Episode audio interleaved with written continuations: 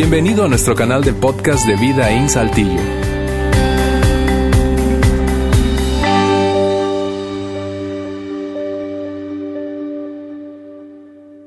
Esa es una gran pregunta, ¿no les parece?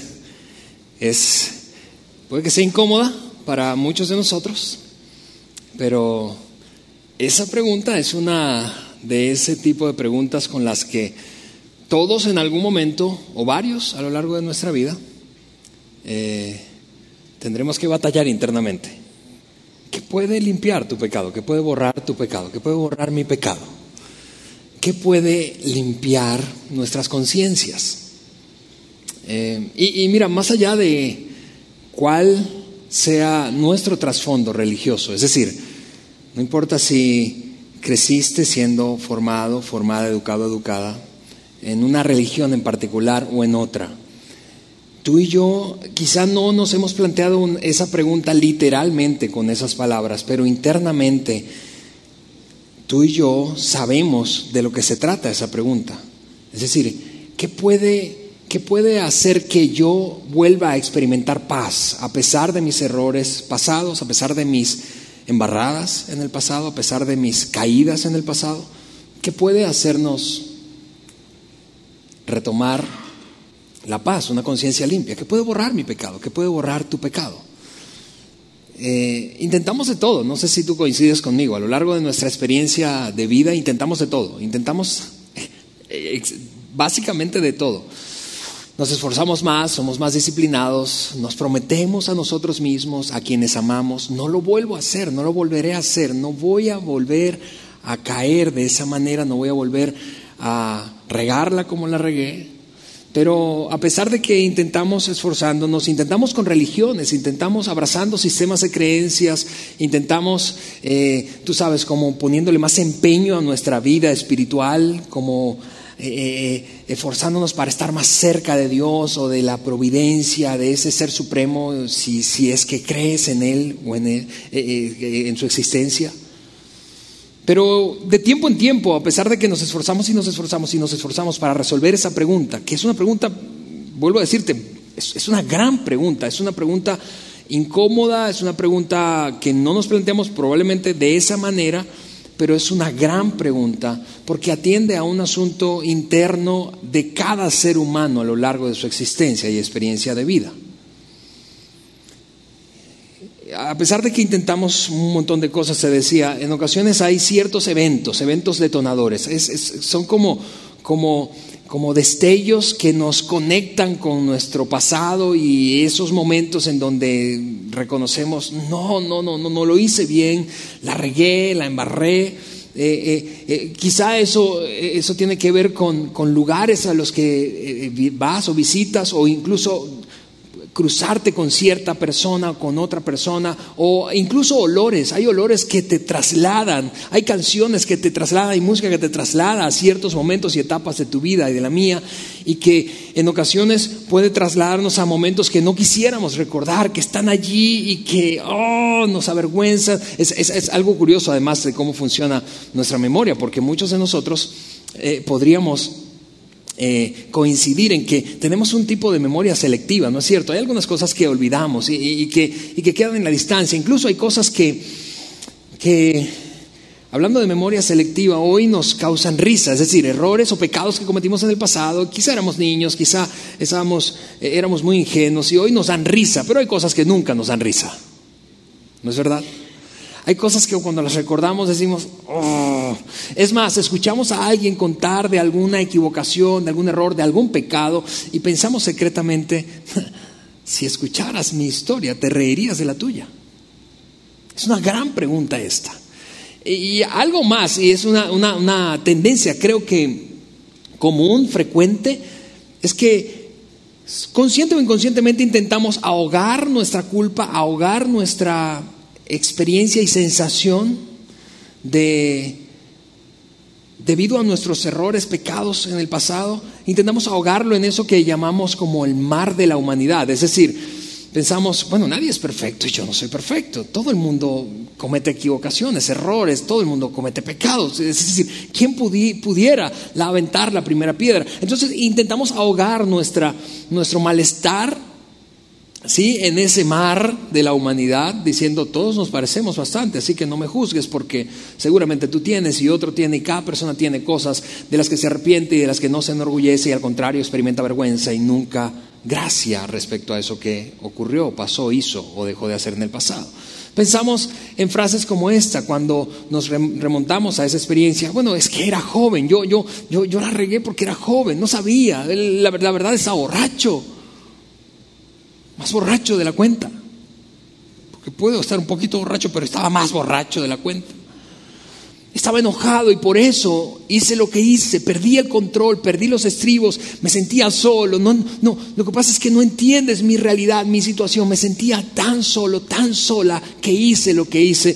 En otras ocasiones pensamos: estaba quebrado, estaba roto por dentro, estaba rota, y por eso me permití, por eso caí, por eso cometí ese error, ese pecado. En otras ocasiones finalmente decimos: no conocía otra forma, la verdad fue un asunto de ignorancia, nadie me enseñó nunca y por eso es que hice lo que hice. Pero cualquiera de ellas, a pesar de que son válidas. Es decir, ¿cuántos de nosotros esbozamos esos argumentos a la hora de justificar nuestros pecados del pasado? Son válidas, vamos, tú y yo puede que en verdad la regamos porque éramos jóvenes y eso tuvo mucho que ver, o nos sentíamos solo, en fin. Pero a pesar de que son válidas, son inútiles para resolver lo que sentimos hoy. Porque en el fondo de esa pregunta, ¿qué puede borrar mi pecado? En el fondo de esa pregunta hay dos grandes asuntos de raíz, dos. Número uno, perdón. Tú y yo anhelamos sentirnos perdonados. Es más, muchos de nosotros luchamos con la idea de no poder perdonarnos a nosotros mismos por lo que hicimos. ¿Cómo pude cometer esa equivocación? ¿Cómo pude infringir la ley de la manera en que lo hice? ¿Cómo pude ofender a mi familia, a mi esposa, a mi esposo, a mi cónyuge, a mis hijos, a mis padres? ¿Cómo pude hacer lo que hice? ¿Cómo pude defraudar la confianza? ¿Cómo pude? Y no logramos lidiar con esa pregunta bien, porque no se resuelve un asunto de fondo que es nuestra necesidad y anhelo de sentirnos perdonados. Quizás no lo has pensado así, pero por otra parte hay otro asunto de fondo. Es otra palabra que pondré aquí, es deuda. Esa sensación de deberle a alguien más o de debernos a nosotros mismos. Por ejemplo, un padre puede pensar: ¿sabes qué? Yo debí ser mejor papá, debí estar más presente, debí ausentarme menos, debí estar cuando me necesitaban, debí ser menos inquisidor, debí ser menos áspero, rudo, debí ser menos terco, debí ser fiel en mi primer matrimonio, debí ser fiel en este que tengo ahora, y todo eso está conectado con esta palabra. Tengo una sensación de que le debo a alguien, quizá a un familiar, quizá a un ser amado, a un socio, a un empleado, a un empleador, quizá a mí mismo, quizá todavía más profundo, porque hasta ahora no hemos llegado al punto de la fe. Más profundo, lo que necesito es el perdón de Dios, o que siento que debí ser mejor persona, debí ser mejor esposo, debí ser mejor padre, debí ser una mejor criatura. Y luego por otra parte está esa confusión de la que hablábamos en la semana número 2 de nuestra serie Punto de Partida, y es: tú y yo, realmente, ¿qué somos? ¿Qué somos? ¿Somos gente que comete errores o somos pecadores? ¿Somos gente que comete errores o somos pecadores? Porque aclarábamos en aquella ocasión que en los errores tú sencillamente pues das pasos atrás y lo enmiendas, y en los errores sencillamente ocurren por falta de información, ¿sí? Básicamente eso es lo que ocurre. Pero con lo que lidiamos es una cosa mucho más profunda, más amplia, tiene más dimensión, tiene más ramificaciones, tiene mayores consecuencias. No lidiamos sencillamente con errores de nuestro pasado, en nuestra vida. Lidiamos con esto que siempre sale la palabra en un contexto religioso: pecado. Lidiamos con algo que es profundo, que nos roba la paz, que no nos deja dormir en ocasiones. Y vuelvo a decirte, en algún punto todos nosotros lo pensamos, quizá no con esas palabras exactamente, En algún punto, sin embargo, todos llegamos al momento de decir, ¿qué puede limpiar mi pecado? ¿Qué puede borrar mi pecado? ¿Qué puede limpiar mi conciencia? ¿Qué puede regresarme la paz? Cada religión, por otra parte, y aquí ahora sí vamos a entrar en el tema de lo espiritual, porque hasta ahora vuelvo a decirte, no hemos hablado nada de religión, pero cada religión, sin embargo, ha desarrollado su propio sistema.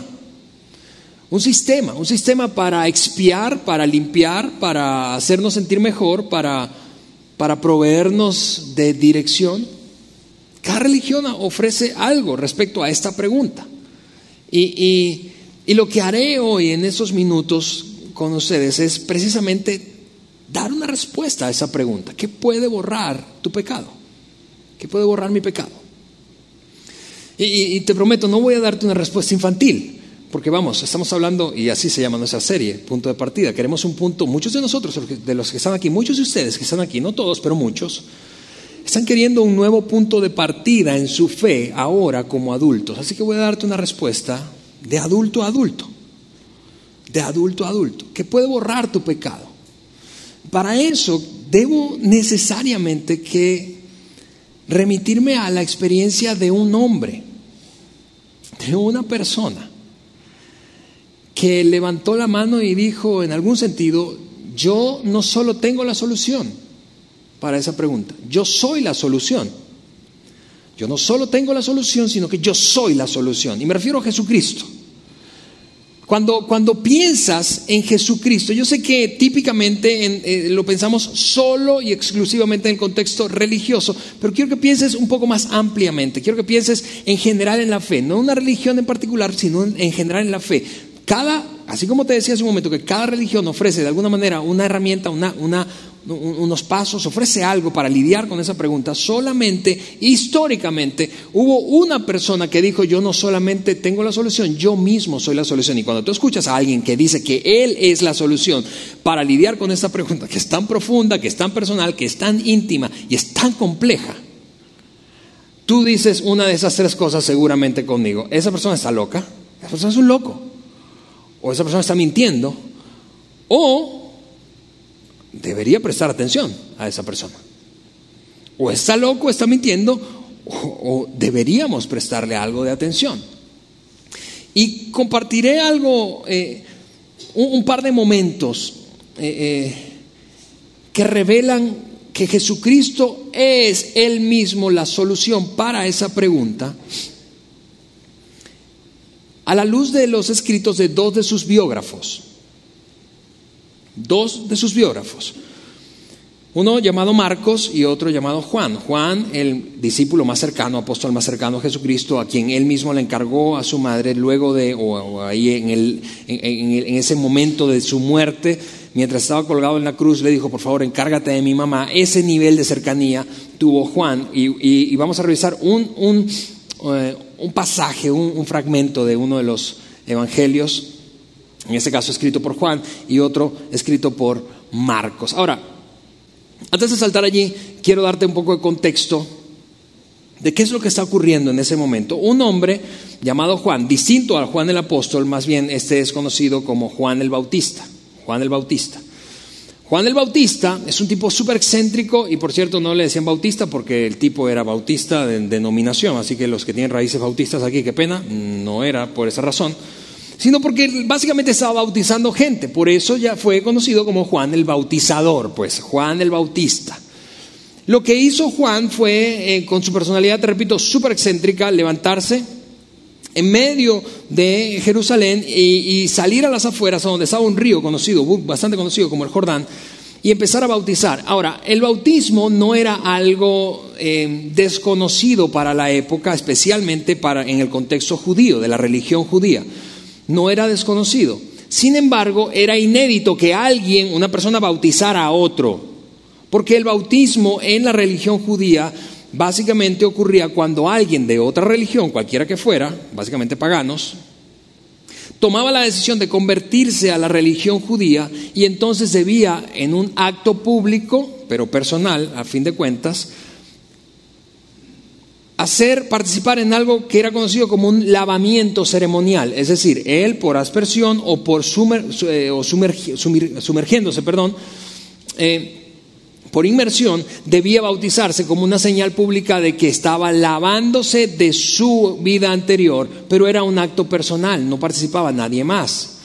Lo que hacía del acontecimiento y la participación de Juan el Bautista o bautizador inédito es que él estaba diciendo a la gente: vénganse, yo mismo los voy a bautizar. No se queden mal bautizados ustedes. La cosa es que empezó a aglutinarse gente, porque el mensaje de Juan el Bautista era súper agudo, muy confrontador, y es una cosa curiosa lo que hace lo que hacen los mensajes confrontadores y excéntricos con las audiencias, con las multitudes. Eso es un hecho sociológico de estudio, escucha. Pero lo que ocurrió ahí es que empezó a aglutinarse, te repito, un montón de gente. Y Marcos, uno de los biógrafos de Jesús, lo mencionó de esta manera en el capítulo número 1, versículo 5. Esto es lo que dijo Marcos respecto a ese momento en el que Juan estaba bautizando. Toda la gente de la región de Judea y de la ciudad de Jerusalén acudía a él. Y cuando tú lees esto, tú dices, toda la gente, está exagerando el tipo, ¿no? Claro que estaba exagerando. Es como cuando tu hijo se acerca a ti, tu hija adolescente, pidiéndote permiso a una fiesta, y te dice como un argumento así de desesperación: mamá, pero todo el mundo va a ir. Todo el mundo. O sea, el presidente va a ir. No va a ir el presidente. Pero es lenguaje común, es lenguaje humano, ¿verdad? Tú y yo usamos hipérbole para hacer énfasis en una cosa. Y es lo que está haciendo el evangelista, ese escritor, Marcos. Él dice, hay un montón de gente, un chorro de gente, pues. Un chorro de gente de Judea y un chorro de gente de Jerusalén se juntó para escuchar a este hombre llamado Juan el Bautista, porque te repito, su mensaje era súper agudo, y eventualmente causó tanta curiosidad en quienes acudieron al lugar que empezaron algunos, sobre todo estudiosos y conocedores de la historia judía, empezaron a preguntar: ¿quién eres tú? ¿Quién eres tú? ¿Quién eres? Vamos, hemos escuchado de nuestros antepasados, y hemos escuchado y hemos leído de profecías que eventualmente un Mesías llegará para salvarnos. Queremos saber si eres tú. Y él, esto fue lo que respondió. Ahora sí vamos al Evangelio según Juan. Juan el apóstol escribió esto acerca de la respuesta de Juan el Bautista. Sé que suena enredado, pero el que escribió no es el que dijo esto. Yo bautizo, dijo Juan el Bautista, yo bautizo con agua, pero entre ustedes hay alguien a quien no conocen. Ya está entre nosotros, no lo conocen, y que viene después de mí, al cual yo no soy digno ni siquiera de desatarle la correa de las sandalias. En otras palabras, yo no soy él, yo no soy la persona que ustedes esperan, yo no soy el Mesías, no soy nada de eso que ustedes están diciendo soy. De hecho, la persona que esperan ya está, vive entre nosotros, solo que no lo conocen aún ustedes. Pero el mensaje seguía, después de esa respuesta a la pregunta ¿quién eres?, seguía siendo muy duro, confrontador, y te decía: los mensajes duros típicamente generan culpabilidad en la audiencia. Déjame decírtelo otra vez. Cuando escuchas a alguien que te confronta, eso es lo que ocurre, genera culpa. Y la culpa es una especie de éxtasis espiritual. Yo no sé si tú lo ves como yo. En otras palabras, cuando me siento culpable pensamos: ay, estoy más cerca de Dios. Uy, ese mensaje estuvo increíble. ¿Por qué? Porque me sentí terrible, seguro Dios me habló. Es decir, es una reflexión como automática, inconsciente, que hacemos. Conectamos la culpabilidad, el sentido de culpa interior, con la espiritualidad alta. Así que, en otras palabras, ese es el silogismo: si me siento muy culpable, soy muy espiritual, y si no me siento culpable, que sería lo contrario, espiritual, soy muy carnal. Lo que está ocurriendo con la audiencia es exactamente eso. Algunos entonces están bajando a bautizarse al río Jordán, guiados por Juan el Bautista, sencillamente porque se sienten culpables, miserablemente culpables. El tipo les está diciendo en su cara: hipócritas, esa generación es mala, pero mala. Y necesitan cambiar eso. Y la única manera en que eso va a ocurrir es que demuestren arrepentimiento aquí en público, así que vengan a echarse un clavado. Y empezó a bajar a montones la gente a bautizarse. Siguió ocurriendo eso no solo durante un día. Al día siguiente regresó el montón de personas otra vez. Y mientras él estaba otra vez echándose el speech, diciéndole: ustedes son hipócritas, malos, perversos, generación de víboras. Todas esas palabras y frases salían de la boca de Juan el Bautista. Pero mientras decía eso, entonces hizo un stop en medio del mensaje. La gente está, tú sabes, el ambiente está eufórico. La gente, hay tensión en el ambiente, hay muchísima emotividad. Seguramente había personas llorando. Típicamente eso ocurre cuando hay un ambiente de culpabilidad. ¿Sí? Ahí está el esposo que le fue infiel al esposo y escucha al tipo y dice: sí, yo soy malo. Y quiere bajar a bautizarse. Ahí está el hijo que defraudó a sus padres. Y en medio de ese ambiente, te repito, eufórico, él hace un stop. La gente parece sorprendida, porque hace una pausa y dice: miren, antes de seguir adelante, yo sé que usted está en la fila, señora, yo sé que está desesperada para que su hija se bautice. Típicamente son los padres con los hijos adolescentes. Yo sé que usted quiere que se arrepienta, que se revuelque aquí, que lo bautice 4 veces. Pero pausa, miren. Mira, la versión en la que yo leí por primera vez, la versión bíblica en la que leí por primera vez este versículo del capítulo 1 de Juan, fue la Reina Valera de 1960. Y la frase que usaba no era esta palabra, miren, para comenzar ese versículo 29, sino: he aquí. He aquí, pero miren es mejor, porque he aquí es como muy del medioevo, ¿no es cierto? Miren, vamos, yo sé que se hace la fila, pero pausa. Miren, presten atención, miren. Niños, miren. Él es el Cordero de Dios, señalando a Jesús entre la multitud. Él es el que me preguntaban ayer, Él es el del que les dije ayer, Él es el Cordero de Dios. Pero en el idioma original en que esto se pronunció y se escribió, no fue en español, lógicamente, fue en hebreo, perdón, en griego koiné. Y la frase en griego, en verdad, no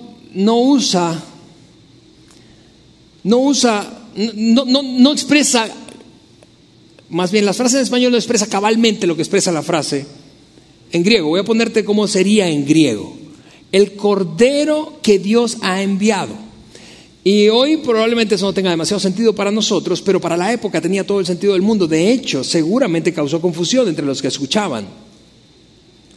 Causó confusión, ¿por qué? Porque ellos habían vivido durante 1500 años en un sistema religioso que utilizaba sacrificio de animales para la expiación de pecados.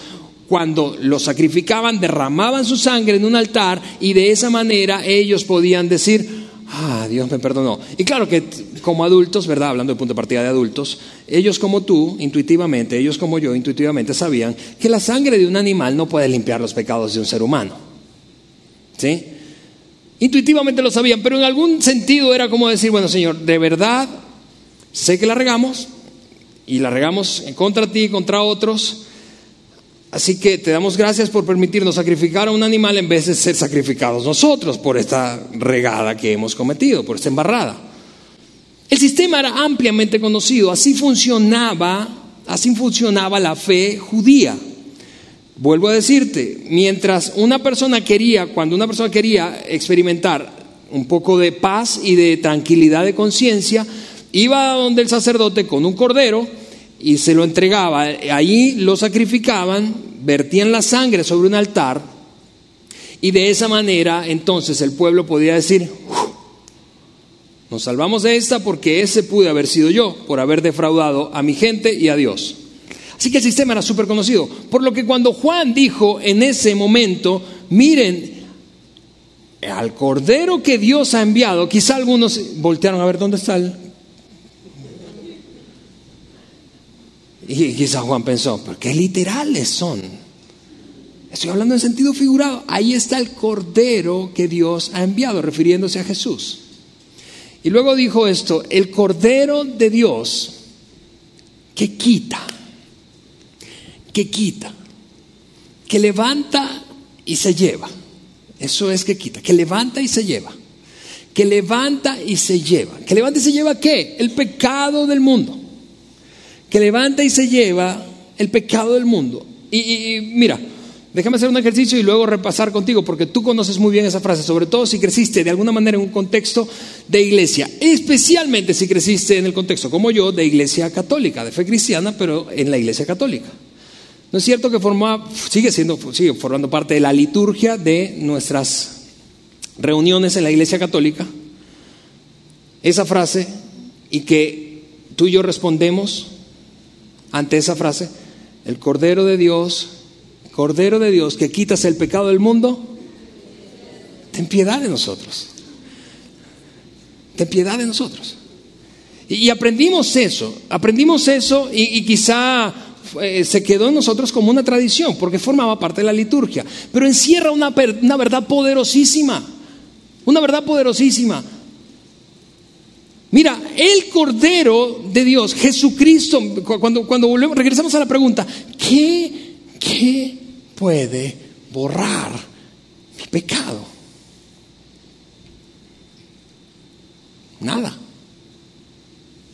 de lo que tú hagas, pero el sacrificio de Cristo, que quita el pecado del mundo. No solo el pecado judío, déjame decirte, no solo el pecado gringo, no solo el pecado mexicano o latino, no solo el pecado europeo, no solo el pecado asiático, el pecado del mundo, no solo el pecado de unos cuantos con cierta religión que profesan cierta, no solo el pecado de los que cometen cierto tipo de faltas. No solo el pecado de algunos que entran en un rango específico de edad, que quita el pecado de todo el mundo, de todo el mundo. Y ahí está probablemente esa mujer en la fila. A ver, Juan, ya terminaste la pausa, aquí tengo a mi hija, por favor, bautízala. A ver, sí, señora, sí, ya vamos a seguir, señora. Pero Él es el Cordero que quita el pecado del mundo. Mira, la semana pasada, yo no sé si lo recuerdas, pero si estuviste aquí, hablábamos un poco de una fiesta judía súper importante, probablemente la más importante de todas, conocida como la Pascua, y que se celebró la primera vez en aquel momento en el que Dios rescató al pueblo judío de 400 años de esclavitud en Egipto. Y justo antes de salir, esta fue la instrucción que les dio: maten a un cordero. Escucha, aquí está la Pascua, maten a un cordero. De aquí viene esa tradición, de aquí viene ese acto religioso. Todo el sistema religioso judío partió de aquí. Hablando de esa pregunta en particular, tomen un cordero, sacrifíquenlo, tomen la sangre y úntenla alrededor de la puerta principal de su casa, en el marco de la puerta, en el dintel de la puerta. Y esa fue la conocida como la primera Pascua. Ahora, después de ese momento en el que estamos aquí, esto es lo que pasó. Te voy a resumir rápidamente. Jesús bajó y se bautizó. Juan lo bautizó, Juan el Bautista lo bautizó. Empezó a ejercer su ministerio. 3 años aproximadamente después, está justo para el final de su vida, una noche antes de ser entregado, celebrando lo que muchos de nosotros, quizá todos nosotros, hemos visto retratado, pintado, descrito, leído, escuchado como la última cena. ¿Sí has escuchado eso, cierto? Ahí está con sus 12 discípulos en ese famoso cuadro, ¿sí? Juan recostándose a él, Judas metiéndose la lana en la bolsa. Pero ahí está con los 12 en la última cena. Esa cena era en ocasión de la celebración de la Pascua judía. De hecho, antes de la cena, él le dice a sus discípulos: vamos a un lugar, le pide a 2 que vayan a preparar el lugar donde van a celebrar la Pascua, la última cena. Y estando allí, dice algo increíble. Él les dice: amigos, yo sé que hasta ahora ustedes han celebrado esto en ocasión de lo que nos ocurrió o le ocurrió al pueblo judío allá cuando salió de Egipto. Pero a partir de hoy, déjenme decirles algo: no van a celebrarlo, van a continuar celebrándolo, pero no va a ser por la misma razón. Cada vez que coman este pan y beban esta copa, lo van a hacer en memoria de mí. En otras palabras, imagina lo chocante que fue para los judíos eso. A ver, ¿cómo? Ya cada vez que celebramos la Pascua no vamos a recordar a Egipto, la esclavitud, la liberación asombrosa, sino a ti. Sí, es como si yo dijera hoy aquí, escucha, ahora en el mes de típicamente marzo-abril se celebra el Domingo de Resurrección. Bueno, a partir de este año no vamos a celebrar el Domingo de Resurrección en ocasión a la resurrección de Jesús, sino vamos a celebrar mi cumpleaños. tú me vas a mandar por un tubo. ¿Qué te pasa, Alejandro? Bueno, así de chocante era. Era una tradición casi intocable, como una vaca sagrada en términos de creencia religiosa para el pueblo judío. Ese fue el momento cúspide de la fe judía, donde inició toda la historia de ellos como nación y en términos de relación con Dios. Y ahora me dices que no vamos a celebrarlo más con eso en mente, sino contigo en mente. Sí, porque yo soy la solución. Ahora, hay un detalle en los evangelios, que pareciera irrelevante, excepto por esto que estamos leyendo. El Cordero de Dios, escúchame, que quitaba el pecado del pueblo judío hasta entonces, la sangre de un cordero derramada. Jesús está diciendo, a partir de ahora, mi sangre quitará, borrará, limpiará sus pecados. Encontrarán perdón y su deuda será liquidada a partir de mi sangre. Y vuelvo a decirte, hay un detalle minúsculo, excepto por este hecho. Los evangelistas que narran la crucifixión de Jesús dicen que cuando los romanos se oscureció el día de repente y los romanos fueron corriendo a hacer algo que acostumbraban a hacer con cada crucificado. Recuerda, hay 3 crucificados en ese momento, Jesús en el medio y un par de ladrones alrededor suyo. Así que van a hacer lo que hacen con cada crucificado, básicamente tomar un mazo y romper sus rodillas, fracturándolas. ¿Por qué era eso? Y lo puedes googlear, crucifixión romana, y de qué moría el crucificado que Roma crucificaba. Moría de asfixia.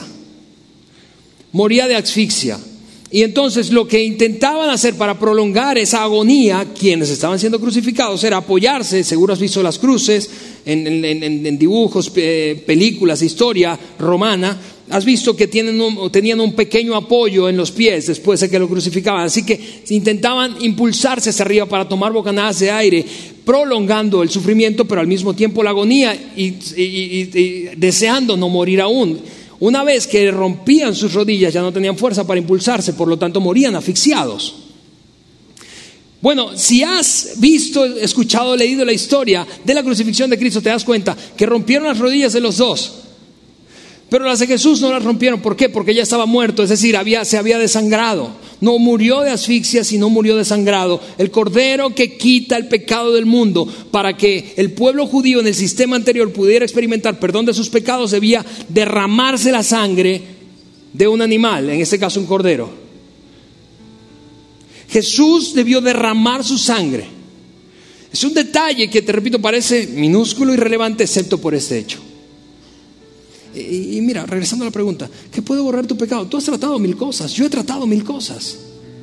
Hemos tratado un montón de cosas a lo largo de nuestra vida. Nos hemos esforzado más. Algunos se han propuesto ser más generosos. Algunos para borrar, intentar lidiar y resolver ese asunto de su pasado, decidieron volver a casarse, decidieron volver a tener hijos, decidieron tener otro hijo más.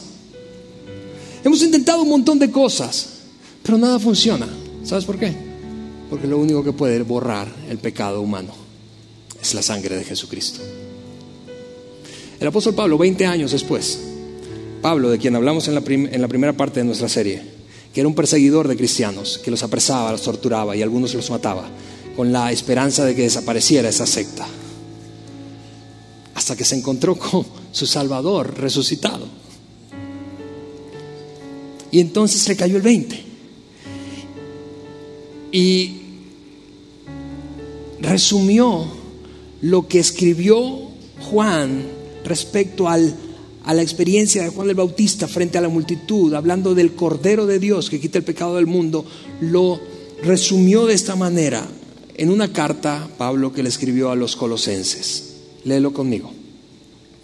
Dios nos dio vida en unión con Cristo al perdonarnos. Ahí está nuestra primera palabra. Al perdonarnos todos los pecados, y al mismo tiempo, y por otra parte, saldar nuestra deuda, y vamos a poner el resto, y anular la deuda. Ahí está nuestra otra palabra. En el fondo de esta pregunta están esas dos palabras, perdón y deuda. Dios nos dio vida con Cristo. Dios nos dio vida con Cristo al perdonarnos todos los pecados y anular la deuda. Y anular la deuda, escucha lo que dice Pablo, anular la deuda que teníamos pendiente por los requisitos de la ley. Él, Jesucristo, anuló esa deuda que nos era adversa clavándola en la cruz.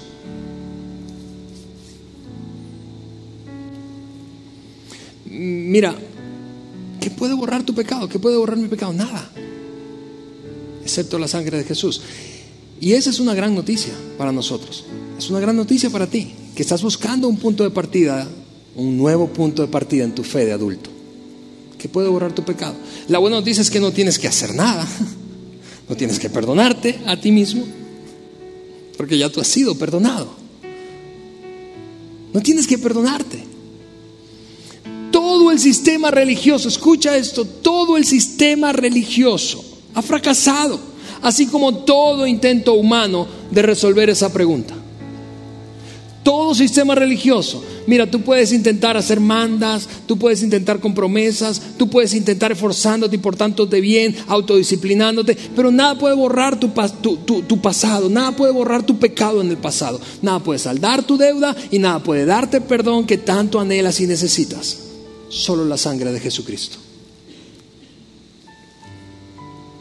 ¿Y qué hago con mis recuerdos? Quizás estás pensando, Alejandro, ¿qué hago con todos mis recuerdos? Esa honestamente es la parte más fácil.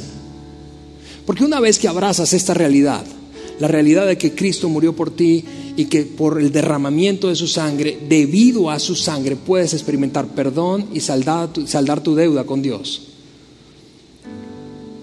Cuando abrazas esa realidad, los recuerdos básicamente va a tomar tiempo.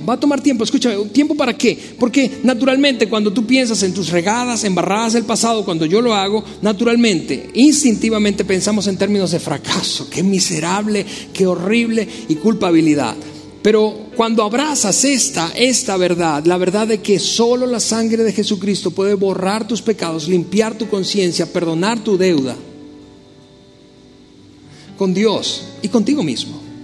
Cuando abrazas esa realidad, puedes comenzar seguramente a recordar eventualmente por eventos detonadores aquello ocurrido, pero será una oportunidad para recordarte eso que ocurrió.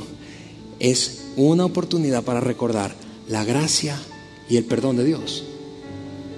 La gracia y el perdón de Dios para ti, que puede borrar tu pecado. Nada. Solo la sangre de Jesucristo. Y mira, seguramente muchos de los que están aquí escuchándonos, viéndonos, en algún momento de sus vidas, ya no importa si fue recientemente o hace mucho, han tomado la decisión de abrazar esa realidad, abrazar la verdad de que no hay nada realmente que podamos tú y yo hacer para limpiar nuestros pecados y saldar nuestras deudas. Y han abrazado el hecho de que es la sangre de Jesucristo la que nos limpia de todo pecado.